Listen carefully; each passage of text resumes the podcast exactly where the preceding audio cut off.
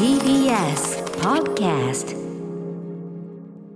はい火曜です。宇垣さんよろしくお願いします。よろしくお願いします。なんですかね。は遅く打ち合わせ始めてるわけじゃなかったんですけどね今日はねなんなら早いぐらいでしたよ。早めに始まったんですけどね、はい。おかしいですね。気づいたらあれ59分っていうね、えーいやでももしかしたら私がちょっとなんかうじゃうじゃ言ったのかもしれません。いやうじゃうじゃじゃないです。あのいろんな確認事が今日ね多めだったということもあ,、るのとあとやっぱり僕はあもう残り10分なんでじゃあね皆さんちょっとあのトイレとかいろいろって言おうと思った時に、うん。あそういえばみたいなことを振っちゃうからいけないんですよね。そういえばエルピスようやく見ましたよみたいなことをそ最のタイミングで言うからいけないよね。とか言って私が盛り上がっちゃって。後で言やいいのに。さっトイレ行こうかねと思ったらでそれは59分。で。その話は後でって言やいいのになんか細かいなあの役者さんがねなんてね。そんな話後ですりゃいいのに。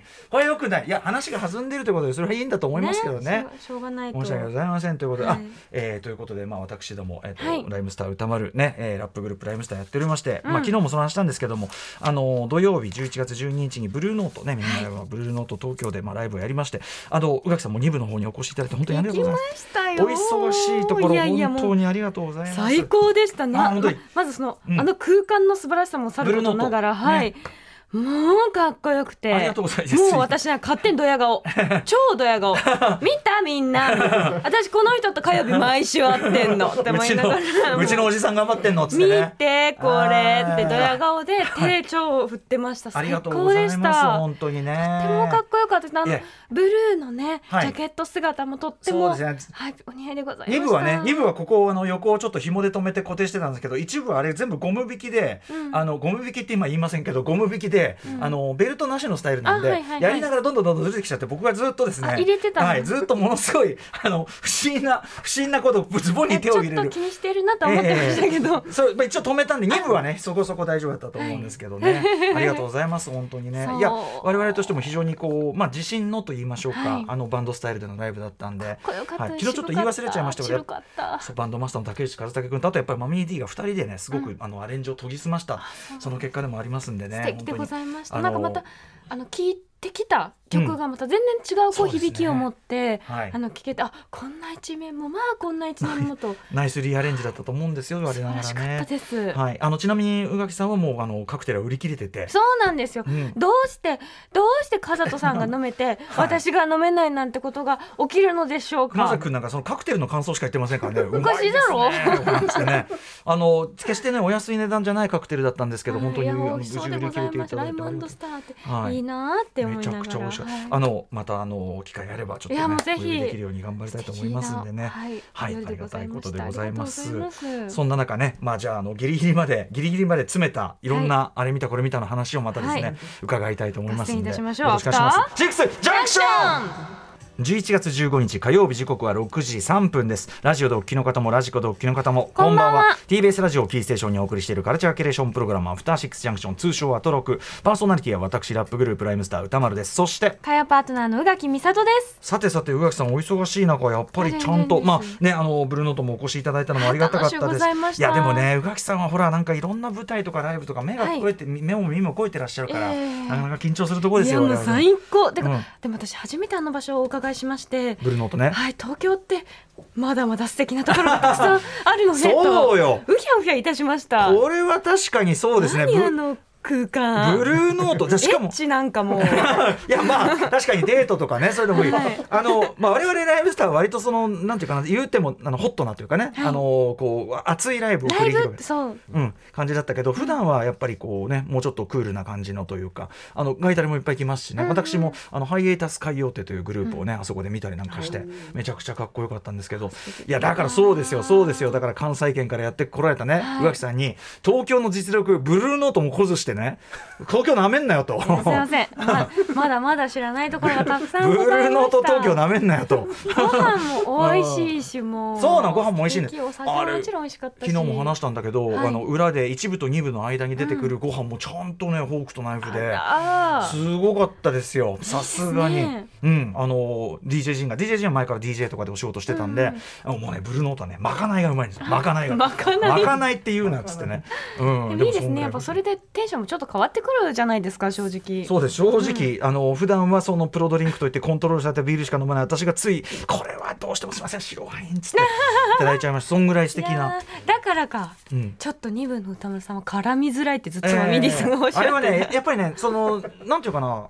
多分ね3人でいつもライブやってるでしょ、うん。でバンドメンバーもこう込みだから、はい。い、つもよりなんか心強いんですよね。だから、あの緊張もしてるんだけどいつもよりむしろ僕はこうなんかちょっとリラックスしててリラックスしててしまったかもしれない。に。でもその感じはすごく、うん。なんかあなんて多分居心地がいいと思ってらっしゃるんだなっていうのはすごい伝わってきました。だからそれで最終的には「てめんちじゃねえぞ」っていうグダグダ話になってね。で、まあ、ミーティングにあのどうあの「どうですか?」みたいな振り本当にやめてくれと。あの受けようがないからみたいな、ね、雑な。振りをね。でもそんぐらいやでもはいそれ含めて本当に見ててとっても楽しくて至福の時間でございました。お声掛けありがとうございます。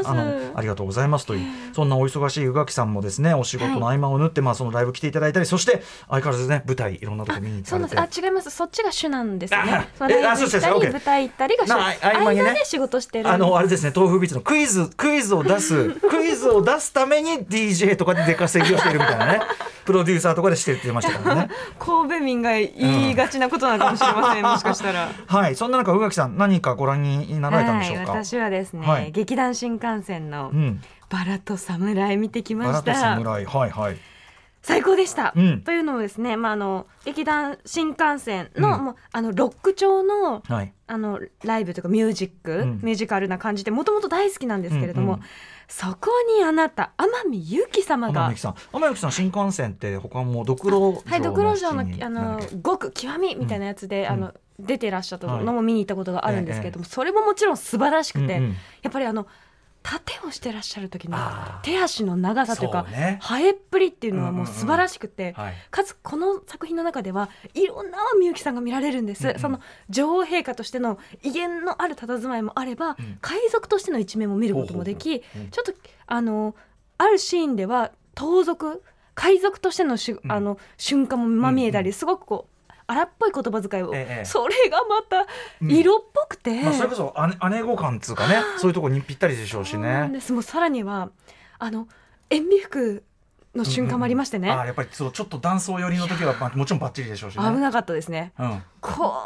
れ現役時代にその宝塚現役時代。現役時代にお会いしていたら私はもう全てを溶かしていたでしょうと 思わざるを得ないうんうんうんうん。ほどのお美しさ、はい。もうバチンってウインクした瞬間会場がどよめく。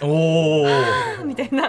皆さんがざわざわするぐらいうんうんうのん。美しさでもちろんその歌のかっこよさもあり、はい。あのもう劇団新幹線のあのちょっとこうなんていうんですかシャウト味のあふれうんうるん。音楽、もうはい。さあの冠さんとかのもう最高でしたし、うんうん。石田ニコルさんも出てらっしゃいました。おお、活躍されてますね、舞台でね、石田ニコルさん。石田ニはいコル。さんがすごく、うんうん。あのとっても可愛らしくてかっこいい、うんうん。あの王女様として出てらっしゃってへすごくねあこの子に任せたいと思うようなすごく素敵な、あの役者さんで、うんうん。もちろんお歌もうまいですし、うんうんうんうんなんかもう満足って思いながら出てきました。ボ。リュームもね新幹線ばっつりありますからね、うん。結構ね。ああそう。俺なんか素晴らしかった。ドクロ城かな天海さん見た時にその舞台の、まあ、もちろんテレビとかでもあの拝見はしてるけども、はい。い、つもやっぱ舞台で見る天海さんってだからもうそのなんていうの超能力だよなこれっていうか。もうねでかいんであのその、うん。うんご身長がというわけではなくオーラね。オーラなんです。うん。バギーンとこうね。そう。なんかもうそのドクロ城かなあの一番最後ただこう会場を眠めつけるだけっていうシーンがあるんですけどもうそれだけでうん。間が持つんですよ、はいめっちゃ長い間ずっと見つめてるんですけど、見つめてる間中あ死んでいった仲間たちのことを絶対こう思い返してるんだなっていうのが、こっちに伝わってきて、なぜか号泣みたいな、すごい。やっぱだから舞台ね本当にそういう支配力というかさ、うん。あの生の支配力。はい。このまさにおっしゃる通りいる観客全員をもう瞬時に支配下に置く感じ、みたいなのってあこれはやっぱ本領すごいわーって思いましたよそれやは。はりという感じでうん。ございましたよあのあら。バラッドサムライ2海賊女王の帰還、うん。東京新橋演舞場でやっておりまして12月6日まで当日券もあるみたいなのでもしかしたらまだチャンスあるかも。新幹線なかなかね見れる時見といた方がいいですよね。めちゃくちゃ楽しいしねこれ。は楽しい。もう、うん。ぶち上がること間違いなし。で、うんうん。もう本当ロックライブですね。という感じの趣もあってはいはいはい。楽しいと思います。あのーそうなんですよ。だから天海祐希さんだから本当はもっとさこうアクションみたいな女性アクションみたいなのが日本のさ、あのーまあ、映像作品とかはでい。もっとやれるね土壌があれば、うんうん。まあね、あるとは思うけどなんかこうもっとそういう置き方あるようなあの例えば私今モルト吉光研究なんで、はいはいあの天海祐希さんはやっぱあれにサウスバウンドというですねあの豊川悦司さんと、まあ、ご夫婦役なんですよで元その学生運動の闘士の2人なんですよね。あで、えっと、と豊川悦司さんもやっぱがたいいいじゃないですか。うんで最後の方で結構まあ言っアクションシーンっていうか、うんあの乱闘からのなんかみたいなところあるんですよね。はいはいでやっぱそこでそのなんていうかな戦闘を指揮する、うん改めてまあ普段はそのご家族のまあお母さんとしてもあのちゃんとやってる方なんだけどそこでその一気に格闘みたいなところになるときにやっぱ天海祐希さんと、まあ、豊川悦司さん、まあ、このお二人が要するにこう同志でもあるんで、うん。その体バディなんですね。そうそうバディでもある。でなんか二人ともその肩がギシッとちゃんと、肩がバチッと出てるタイプの体格をされてて僕が一番憧れる体型なんだけど、うん。あのだからご夫婦として2人いて同志であり、まあ、夫婦だけど同志でもあるって感じすごいバチッとはまってるのとやっぱりいざアクションとなった時にでなんか撮影秘話で皆さんがその長い撮影でどんどん疲れてきちゃった時にやっぱり天海さんがいやあのなんとかやろうともこう行く行くぞみたいなことを一括したらもうバッとこう一体化したっていうんですね。やっぱ。りそのトップだった方のそう。ね統率統率力っていうのがねそうそうそう、あるんですよね。そしてやっぱさそのさなんかさ剣をジャンルダルクじゃないけどね、うん。剣を取ってこうフェーってこれ似合うじゃない。こいい。それが。だからなサウスバウンドはもちろん現代日本を舞台にした、まあ、基本的にはその現実的なホームはい。コメディなんだけど、うん。ホームコメディホームドラマなんだけどなんかそのそういう場でもこうふっとこう天海さんの、なんていうのそのアクション支配力っていうか、はい。ガッと上がる瞬間カリスマ性が出てくる瞬間があって、そう。だからまあ森田さんはやっぱそこを見込んでうまく使ってたなって気がするんだけど、でやっぱぶでも実物やっぱその生で見るとやっぱそのフォースがね、ガチフォースくるから。あのな眼差しの強さとかうん。も素晴らしかったですね。ねあと早乙女ゆうきさんも出てらっしゃって、はいはいはいはい。やはり、うん。その早乙女さんご兄弟でどちらも私舞台で見たことあるのですが、うんうんうんもうあの盾の美しさっていうのは、んんん。もうちょっと段違いというか一人だけ速度が違うんですよね。お二人ともあの見た時にご兄弟どちらも見た時も思ったんですけどはい一人だけなんかちょっとみんな思いつけてるのかなっていうぐらい一人だけ速くてはいはいはいはい自然と拍手が出てくるんですね。この方の盾のシーンが終わった後にうんパチパチパチパチってなるぐらいはい。そこも見どころでございました。これちょっと言っとかなきゃと思って。縦のスピード確かにあのー13人の資格で、はい。あのリメイクの方で、リメイクの方で、でこれ役柄上その要するにあの松方弘樹さん。が一人入ってて、で他の若侍は役柄上やっぱり江戸時代だし、はい。そんなに戦闘経験あるわけじゃないから、うん。そんなに要するに動き良くなくても、まあうん。ギリ許せ今のチャンバラってもやっぱりそのいろんなノウハウが失われてるからはい取るの難しい中で、役柄上それはまあありとして、うん。その中に、まあ、言っちゃえばあの中のオビワン・ケノビっていうかこう老剣士としてのでいろいろ戦闘経験も豊富な松方さんがいて、うん。で当然それはもう完全に時代劇の経験豊富なっていうところもね重なるじゃない、はいはい。でやっぱ今おっしゃった通り今それを思い出したんですよ、うん。縦のスピードが違うっていうか、うんもう一人だけもう違う違う次元の人がこそう。そう。うプシューっていてみたいなね。そうああれは出ますよねやっぱね。あれも何なんだろうって思うぐらい。訓練だよね。だからその、美しいし、うん。うんでも絶対強いしうん。速いし踊るように人を切るんですよね。うんうんうん舞台ともなるとさらにまた見せ方っていうのが映画と違うそのなんていうかな、あるでしょうしね、はい。ある種そのだから前に近いこうあそうですそうですね。本当うん。に剣舞というのかっていうぐらいのもう、うん目が追いつかないぐらい速いんですよ。でも絶対死んだの分かるんですよ、うんうんうん。他の人たちが。すごいっていう。あとこういろいろさなんかそのブレないとかね当たり前だけど。決め方みたいな、多分緩急が素晴らしいんでしょうね、うんうんうん。いやもうあそうだね。と多分止めがはい。止めがまたすごい速さもさることながら止めの正確さとかそういうのもあるんでしょうね、やっぱね。美しさ。これこれまた見に行きたいって思いました。この,、うん。この方の舞台をもっと見なくちゃってなるほどね早乙女ゆきさんそうなんだはいはいということでいやさすがもう1週間の間に仕込ん仕込んできてますね、えーすいませんもう楽しゅうございました。私でねちょっとだからそのブルーノートをやったというあれにかまけてと言いましょうかね、うん。俺はブルーノートやったんだと。だからもうそんな仕込みなんかいいんだってね、うん。うんことを思ってるわけじゃないんですよ。わけじゃないんです。思ってるわけじゃないんですけど。みたいな言い方するじゃないですか。そうあのね私はでもねあの今日ねあの笑えるまあもちろん太宰治まあ皆さんご存知のね、はい。あのまあなんていうかな大作家で、うん。でもう皆さん作品とかも読まれてるし、まあ、非常にあの大ネタだけどその中の太宰の、まあ、笑える側面というかね、はいはい。でも結構僕本質でもあると思うんですよね、うん。常にこう、まあ、要は頭の回転早いというかそうです常ねに自分のことを手数が多いというか手数が多い。なんというか、うん。要するにこう例えばこうふっとこう真剣になってる自分をついこう笑っちゃうんですよ。笑っちゃう客観的な自分とか、なんかこうちょっと常にこうニヒリズム的なところが入ってくる感じとかって、まあだからシリアスだけど人間失格とかもそういうような視点があってこその作品だし、はい。あの結構本質にも近いような話かなと思ってるんだけどだから分かるんです。あのくどくどくどくど。ね、はい。まあとはいえね。だからその俺のまあやらない勇気というのもなんかなんかやるときでもねでもやらない勇気というのはこれは世の中にはあるやもしれないね。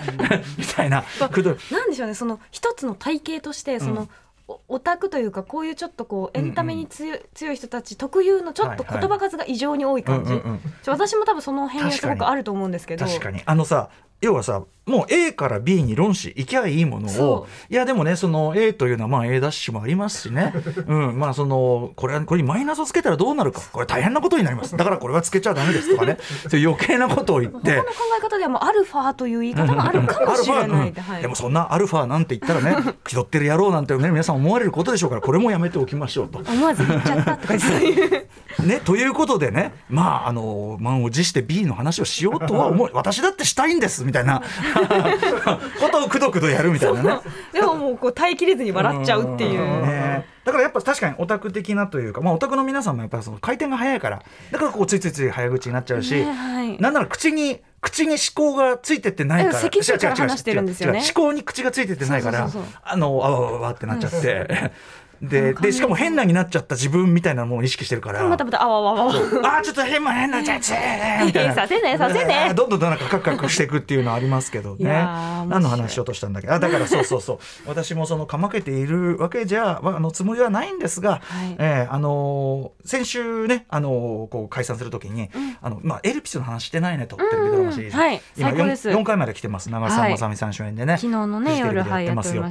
えーであのでもあの評判も聞くし、はいでも聞くだに、まああのーまあ、面白そうな上に、うんまあ、宇垣さんもやっぱりそのね、まあ、ある意味高解像高あのか解像度違う解像度高すぎ新た作高すぎるぐらい高いものですから。解像度高すぎ新作が周りにいっぱいいるわけですね。そうですよ。うんうんそうですよ。まあ毎週会ってますよ。だって、まうん。そうそう。毎毎曜日会ってるわけですよ。毎曜日連ね皆さんそういうわけで、はい。でこれはということでまあようやくきあのさっきさっきすみません遅まきながらあねさっきさっきまで一体何をしていたんだというふうに思われるかもしれない。その話はいいんだ。あのい一話目まあ一話目はまだセッティングっていう感じだけど、はいはい。でもその時点であ確かめちゃくちゃ面白い。一話でもうなんか。一話でもう相当面白いです、はい。面白いしそのまあここからさらに攻めるんでしょうけどあその現在の日本のまさに、なんていうかなぼかさないうん。政治状況、もうそのものズバリあの政治家一般とか、うんうん。日本の政治状況一般ではなく、名指し。ストーンってね ストーンってこう来るとこがあって。ですしそれ見てたの君たちだよねっていうのをすっごいこう見てる人にこう我々は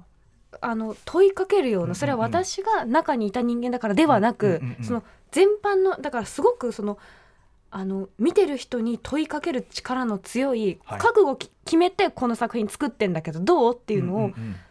とても感じながら毎週見てますね。あの2018年というところから始まりますけど、はい。もちろんこの設定もうんうんめちゃくちゃ意味があるわけですね、これね。そうですね。うんあの時代を、まあね、テレビ局で生きたまあ私も人間だったので、うんうんずしんとく。ある部分も2018まだいますもんね。いますいますいますおし、っと。そのまあ、主人公がねその長澤まさみさんが演じてらっしゃるのがまあ女性アナウンサーの役でもあるのでうんはい。もうちょっと日比ちゃんと話し合いたいですよね。えじゃあもうもちろんあの辛さについて。そうなんでてかひどくない？まず1話目のねもう出だしからさえなんなんなんなん？みたいな。うん。いやでもひどいこといろいろ言われたりするじゃないですか。何にも感じない。え？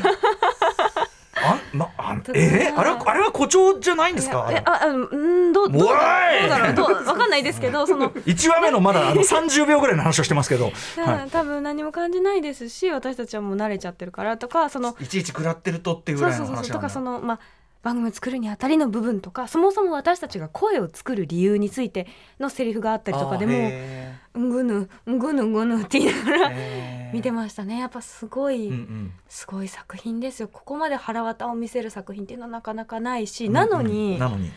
なんですかあのエロさ。これまたエッチな話になってくるんですけど、はい。エッチな話？何の話ですか？ああのあれですか？なんて言うんでしょう？あのあのす凄まじく魅力的なんですよね。うんうんうん。あの長澤まさみさんもそうですし鈴木亮平さんとのあの関係性鈴木亮が。平さんがあんなに色気のある人だとはえもちろん素晴らしいかっこいい方っていうのは分かってるんですけれども、うん。今回特に。なんか描き方がもうなんか危ないもうもちろんいい人なばっかりの方ではない役,、うんうんうん。役なんですけどもひえーって思いながら見てますねはい。そしてあの前田郷敦さんの素前田郷敦さんね、前田郷敦さんいいですね、すごいね。素晴らしいああ、なるほどと思ったよな。あと岡部隆さん一回あの、はいお仕事ご一緒させていただいたことがあるんですけれどもはい。やっぱり素晴らしい宇垣さん出られてたね。はいえっとなんだっけ。飛鳥のに出てらっしゃって、うんうん。ああもう本当素晴らしい役者さんなんだなって改めてその時にも思ったんですはい。あのうんちょっとデフォルメされた、いやいやちょっとあの明日私は誰かの彼女の、ちょっとなんかこう気持ちデフ悪いォルメされた、うんまあちょっとあの裏引きしてるお客さんの一人の役だったんですけれども、そのこ今回も僕のねまだ1話段階なんで、はい。まあある意味ちょっと悪役的な役回りですねですよね。はい。ただねあでもこれはこの振りがあるってことはこれはここのままじゃ終わんないんだろうなって気もしてるんですよね。そういう一面があることは否定しないすいません私1話しか見てないんでね。あの4話目まで見てるやつはお前何の話バカ野郎って思ってると思う。いやもね4話目もなかなかあにねこきついのよ。あなんかあの鎌倉殿の話するときまだ大泉洋さんが出てる頃の話をしている感じ。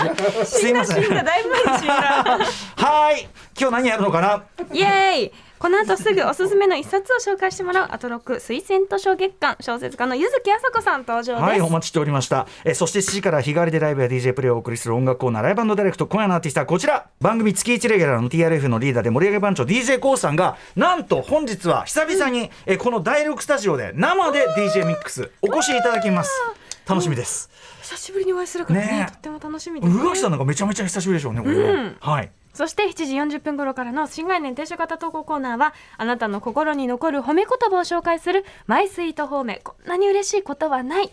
そして、えー火曜日8時台の特集コーナービヨンドザカルチャーはこちら。太宰ってめっちゃ笑えるな。日本、えー教科書に載らない方の太宰治入門失礼しました。はい、えー没後74年にして今なお人気が誇っている小説家太宰治。まあ大体ねなんかティーンエイジャーになると読む時期とかあったりしますよね、なん読んだことないっていう方はなかなかいらっしゃらないんじゃないかなっていう、はい、感じがしますね。えー最近でも例えば1947年の作品「斜陽」が映画「鳩のごとく蛇のごとく斜陽」として公開されていたりします、えーそしてなんといっても当番組ではお笑い番組「ラランド」の西田さんから、えー要するにねあの人生最高の一一冊というかね、はい。をしてくれてたら実験談進めていただいてめちゃくちゃ面白すぎたっていう。えープチ太宰ブームが巻き起こっております。えーということで、まあ、あの亡くなり方のあれもあって太宰イコール苦悩の作家というイメージも強いですが、実はですねリアルタイムでは、えっと太宰のそのユーモア的な側面、はい笑える側面みたいなの評価もそれ結構高かったみたいで、はい。えーまあ、もちろんあのいろんな面がいろんな面の評価があるんですけど、まあ、そこも含めて芸人さんのファンも多かったりするということです。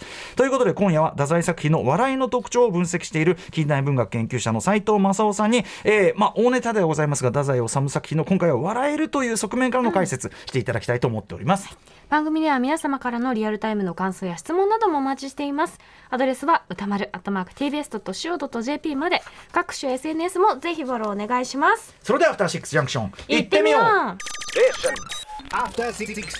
はい、えっ、と先ほど宇垣さんがご覧になったというバラと侍2のお話ですが、ザザさん、えー宇垣さんのお話を聞いて、えー震えております、えー私も昨日バラと侍2見てまいりました。あんだ。天海様様をつけさせていただきますの。ただ立ってるだけの佇まいや視線で語る姿。タキシード姿で歌うあの曲。天海様のために当て書きされたとしか思えない脚本。本当に素敵でしたということで、わかるよ。すごいです。ねあの宇垣さんがなんかご覧になったってお話すると、はい。やっぱり誰かしらリスナーの方やっぱりねさっかり見てこう言って。て本当になんか本当にいい番組だなって、ねえ今思ってる私。皆さんの感度が高くて何かしら帰ってきて嬉しいことですね。嬉しいです。はい、えー、ポンコツ D2 さんもバラと侍激シネで以前映画館で見ましたと、アンヌ・ザ・トルネードとうとう帰ってきたんですね。ああ見たいっていう。今ラジオでそのご活躍を聞いただけで私溶け出しておりますということでやっぱり一旦見るとみんな魅了されてるわけですねこれね。こち。らの映画館でライブビューイングもあるそうで、うんうん。11月26日土曜日にあるみたいなのでよかったら調べてみてください。After Six Junction.